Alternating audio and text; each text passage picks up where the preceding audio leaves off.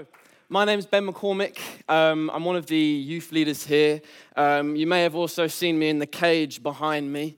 Um, I have banged around the drums in there for a while now. Um, but I have the honor of being able to speak this morning, and um, I've got lots of scripture to, to share with you. So, if you've got your Bibles handy, if you've got them on your phone, um, we're going to turn straight to Romans 6. before I get into today's uh, subject, um, I want to just kind of do a little bit of a reminder. I want to paint the picture that we are in relationship with Jesus, that we are being we are a new creation, we've been empowered, and we're on this journey with him. So if you want to turn to Romans 6, we're going to start um, verse 4. Um, so, for we died and were buried with Christ by baptism and just as Christ was raised from the dead by the glorious power of the Father, now we also may have new lives. Everyone say, new lives. New lives. Since we have been united with him in his death, we are also raised to life as he was. We know that our old sinful selves were crucified with Christ so that the sin might lose its power on our lives. We are no longer slaves to sin. Everyone say, We are no longer, are no longer. slaves to sin.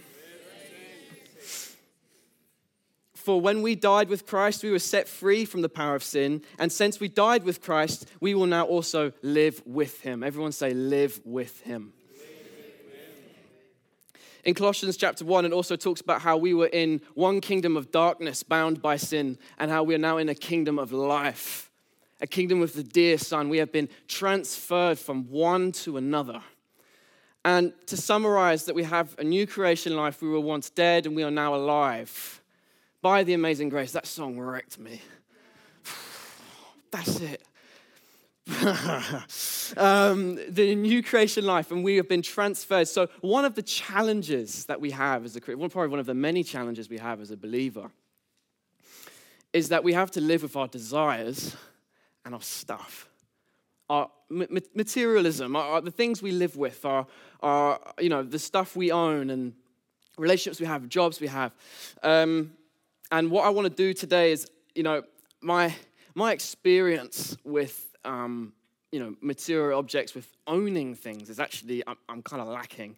I pretty much only own a car. I still live with mum and dad. They still pay for everything.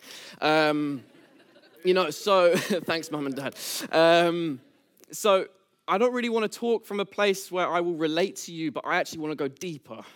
I don't want to talk about the tip of the iceberg. I want to look at what's underneath. I actually want to look at the heart issue behind our stuff and our desires.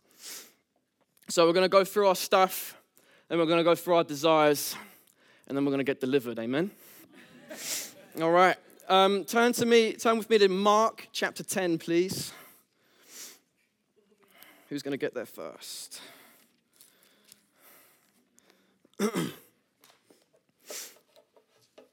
So we're just going to hold that open for now. I'm gonna, we're going to read it in a moment. I want to do, um, so like I said, I'm a youth leader. I do this quite a lot upstairs with the, with the youth. Um, in a moment, I'm going to ask you all to stand. Um, we're going to do something a little bit different. If you're the ages 15 to 20, could you stand, please? 15 to 20. All right, we've got some in the room. All right, I'm sorry to do this to you. Could you just shout out something that is valuable to you, something that is like your stuff. I know it's a little, I know it's in front of everybody. I'm sorry to do this, guys. Come on. Clothes, that's one. Anything else? One more thing. Your laptop, I can agree. Laptop, yeah. One more, just one more, and then I'll let you sit down. Phone, phone. All right, round of applause. Round of applause for them. Um, if you are uh, age 20 to 30, could you stand, please? I don't mean to expose any of you. Thank you. Um, what's, what's some of the things in your life that say is valuable to you? My house. Your house. Car. Your job. Yeah. One more. Family. Family. Good one. Good one. Thank you. Um, 30 to 45. I know, Dad, I know you want to stand up. Um, um, what's some of the things that, that is valuable to you? Kids. Your kids. Your cats, pets, your husband. Go on, Dave. What's that? Wife? come on, come on. All right, you can take a seat. Thank you. Um, oh no. I'm scared to do the next one. Um, uh, should we just say 45 and up? Let's just do that. Let's just do that. 45 and up. Um, what's, what's some of the stuff in your life that's valuable? Family, friends, house, church. My dog, I love Dash too, Mum. He's the best. Any, anyone else? Garden. I heard life. Journey of life. It's beautiful. Love that. Peace and quiet.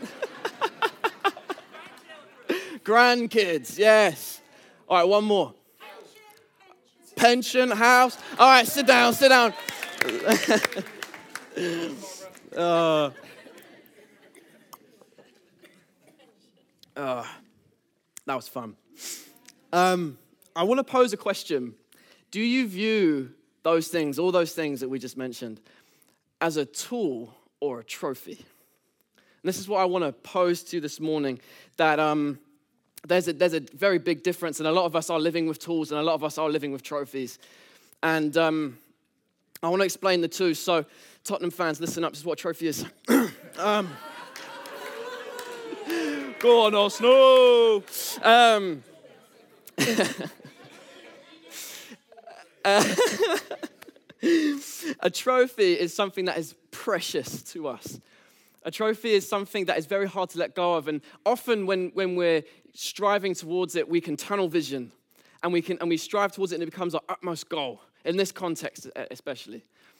But a tool, in and of itself, is well, it's just a tool, it's just a, a pen, an adjustable spanner. But with a project in mind, with a task at hand, it's invaluable. And um, I believe that God this morning is actually calling us to have tools rather than trophies with our stuff. And um, that He actually wants to use these things to display His heart, His nature to the world. And um, this is actually quite biblical. When you look at um, the, the parable of the talents, you have, a, you have a master who's going on a big business trip, and he's got three of his servants, and he gives uh, one servant five talents, five bags of big, uh, big bags of silver. And he has, so he gives one, one servant five, he gives the other two, and he gives the other one one. And the first two, they viewed this as a tool, and they doubled with what they started with. Well done, good and faithful servant. But to see, the, the one that only had one, he viewed it as a trophy and he kept it secret and he kept it precious and hidden and, and, and left it so that it was safe. When, and what ended up happening is that servant ended up getting casted aside. But the point is, is that Jesus can see the heart behind. He's like this master. That, see, I would actually argue that the master saw in that final servant, the one with one bag, he actually saw capability of him being able to double it. Don't you find that interesting? But something was twisted.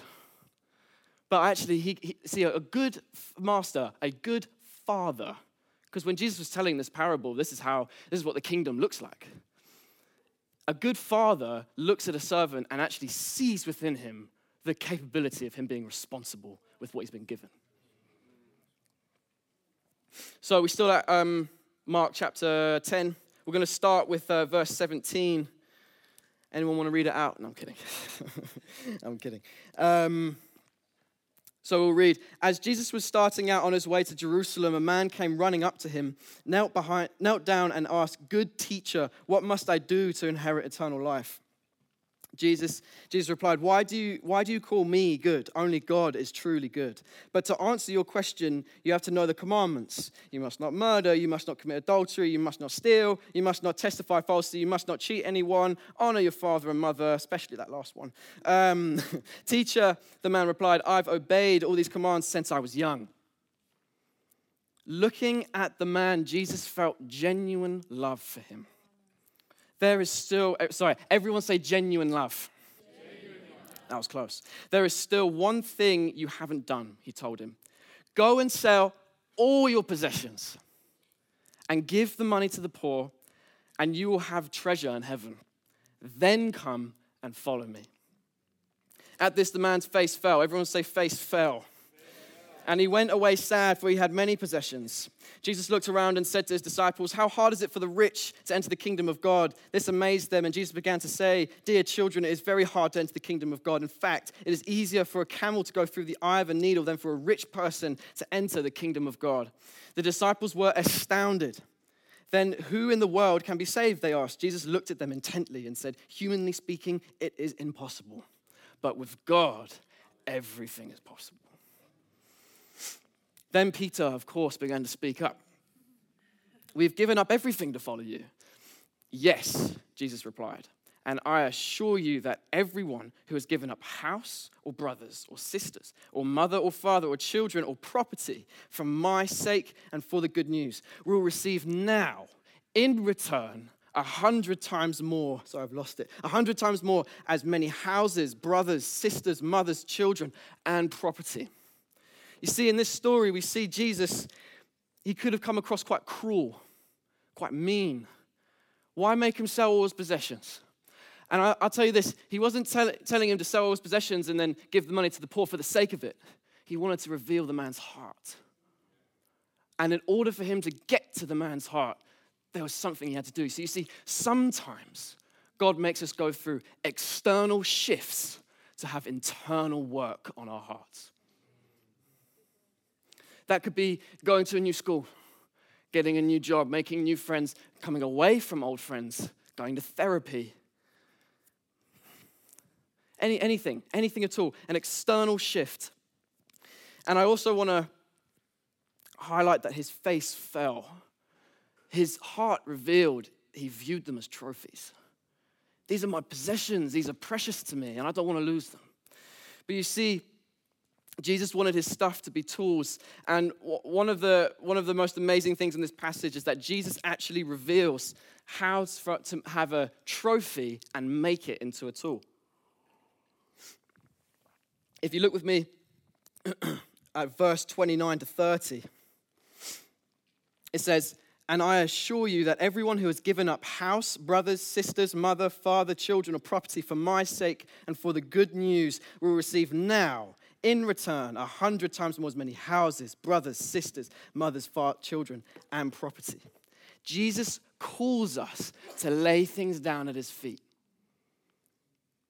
He calls us to lay things down at his feet. So let's say, for example, that this was my wallet. It's, it's my phone, but let's say it's my wallet and, and I wanted to, and I laid this down, it was full of money.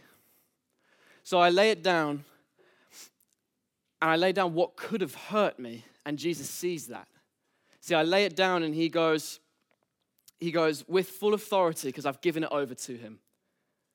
He has the space to now work on my heart. And what he does is says, Right, you've shown me that you can give this up. I'm going to give it back to you a hundred times more. So now you know how to cope with it. So, this is trying to remember how to say this as a little phrase. Um, you have picked this back up and now you know how to use it correctly. So you can now follow me correctly. It's, I've, put, I've, I've put it down. It proves this is a, this is a tool. I want to I wanna show you, God, this is everything. And we have this attitude of just abandoning it. And we, we, we put it down, and He gives it straight back a hundred times more and says, You've put this down. Now I'm going to give it back to you because you now know how to use it correctly.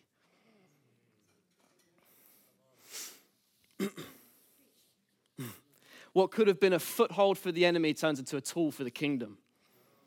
Right? So, this is, if you just change the way you perceive your things in this world, the way you handle your things in this world, you give it to the feet of Jesus.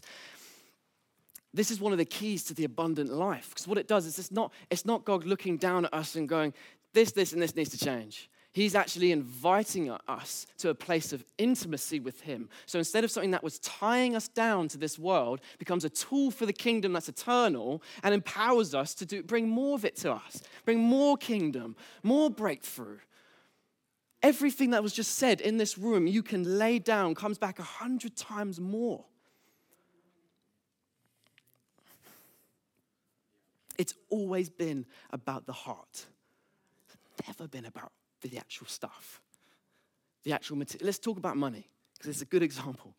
How much money is too much money? You, you can't put a number on it because it's never been about the materialism, it's never been about the money, it's been about the number. How much money is too much money? However much it takes to misplace your trust in God and your relationship with Him. For some, it's like hundreds of pounds, for others, it's billions of pounds. And we're all invited onto this individual journey. Is this something that we, we kind of go with God, right? I've got, I've got this here. Do I need to lay this down? We, we, we kind of find ourselves going through this process on a day to day. But in this process, what are your motives? What are your desires? Do your heart's desire link up with God's? If so, how do we change?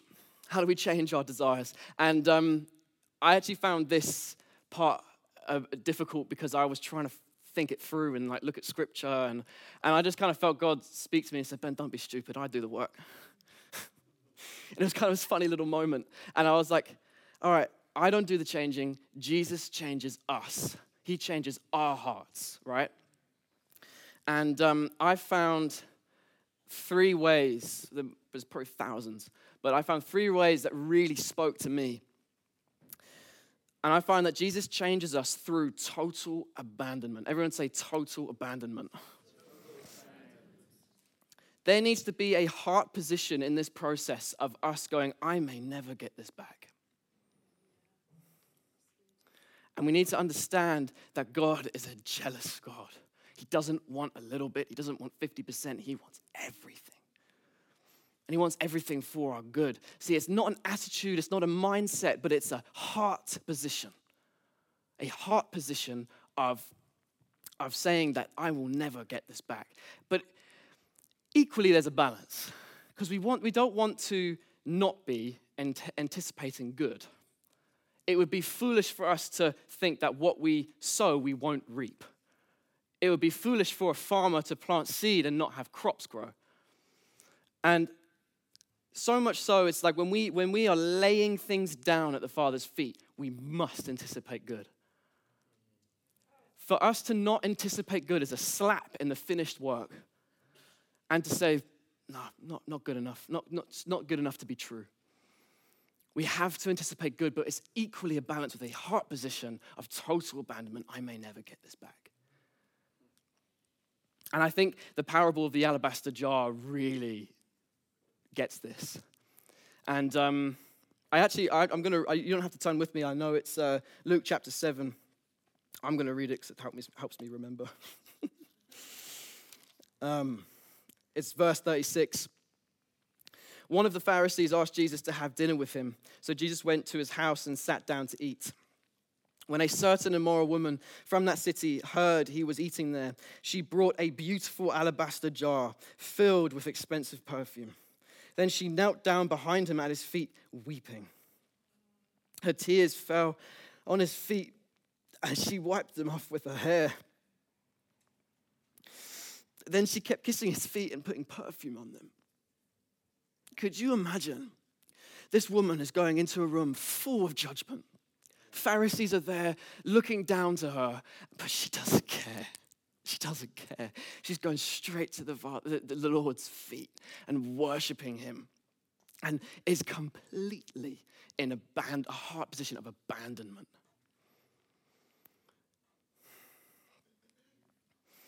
She expected nothing in return yet she still walked out smelling like Jesus.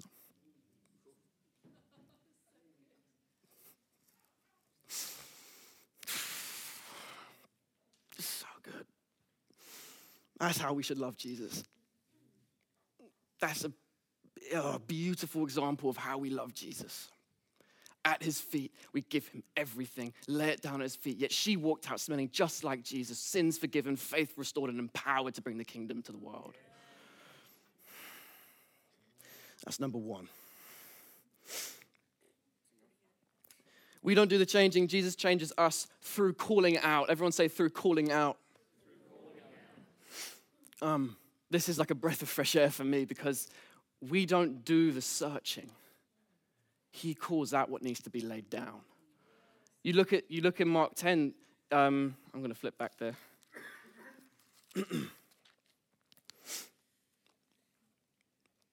Looking at the man, Jesus felt genuine love for him. There is still one thing you haven't done. He told him, Go and sell all your possessions.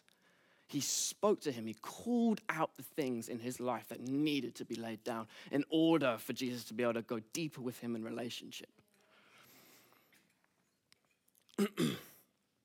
He's a kind father and he wants to reveal his nature. Jesus wasn't trying to guilt trip this man. He wasn't trying to fill him with shame. He wasn't trying to fill him with condemnation. In fact, he was actually showing him, You're worthy, and I want to show you what needs to change. I'm going to do all the changing. I'm going to empower this process. All you have to do is be willing. Heart abandoned, totally abandoned, yet expecting good, right?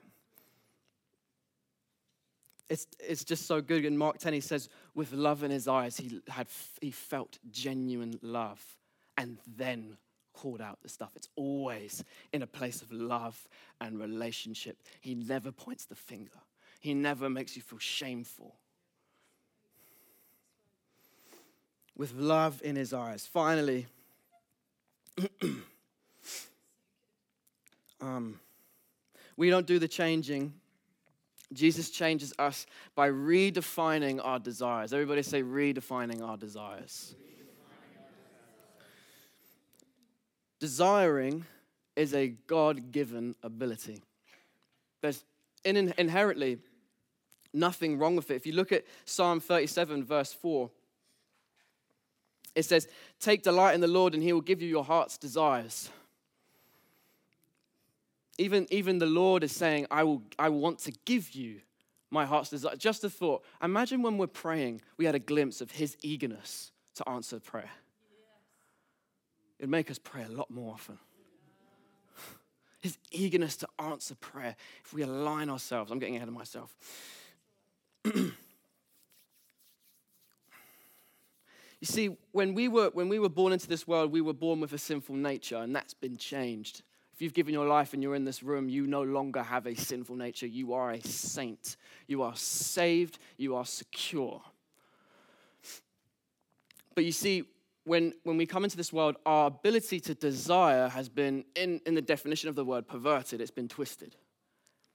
And I believe that when we've been made new and we're being transferred from one kingdom to another, God invites us on a journey to start coming back to its original intent, to actually desire the things of God's heart.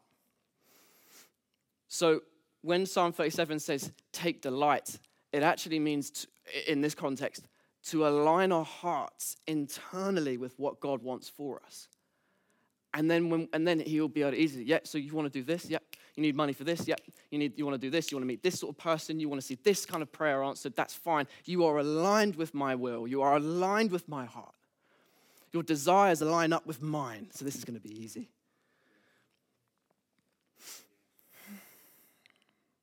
So God doesn't remove our desires, He redefines them. He doesn't get rid of them. He doesn't think, oh, that's sinful. Oh, that's petty. That's not worth it.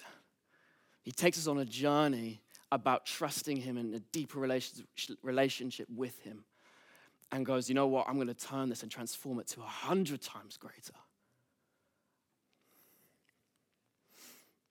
So once our hearts are in the right place, when they're positioned to receive well, when we're anticipating good and we're laying down things in our lives that God is calling us out to do, we become to know Jesus far greater.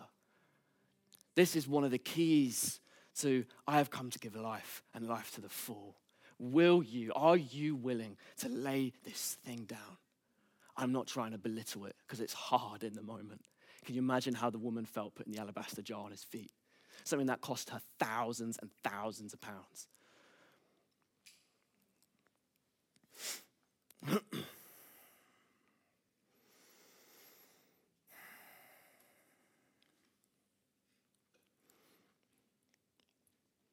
okay. I want to go into a little bit of a time to respond. I wanted to have enough time so that we could um, hear what God's saying to our hearts this morning. Um, Sam, could you come up and play some keys? Um,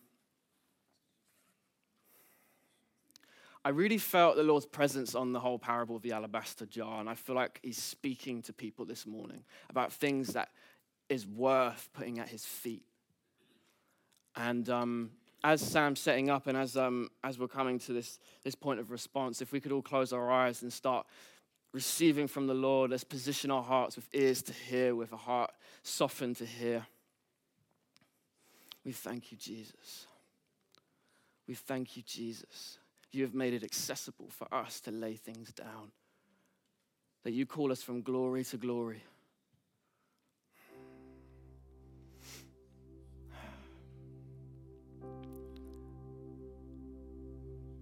So, if that's you this morning and you feel God is calling you to lay something down, I invite you just to stand where you are. Everyone's eyes are closed. Let's be respectful to what's going on in the room. So when you're ready, just stand. Thank you, Jesus. Thank you for working in these people's hearts.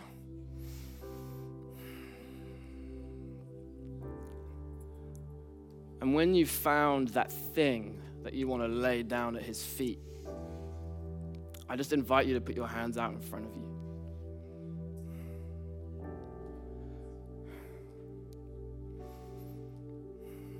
Thank you, Holy Spirit.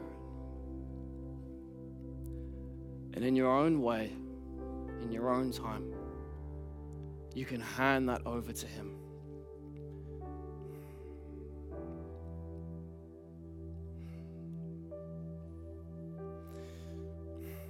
The beautiful thing about when we hand things over to Jesus, it, it produces a beautiful fragrance.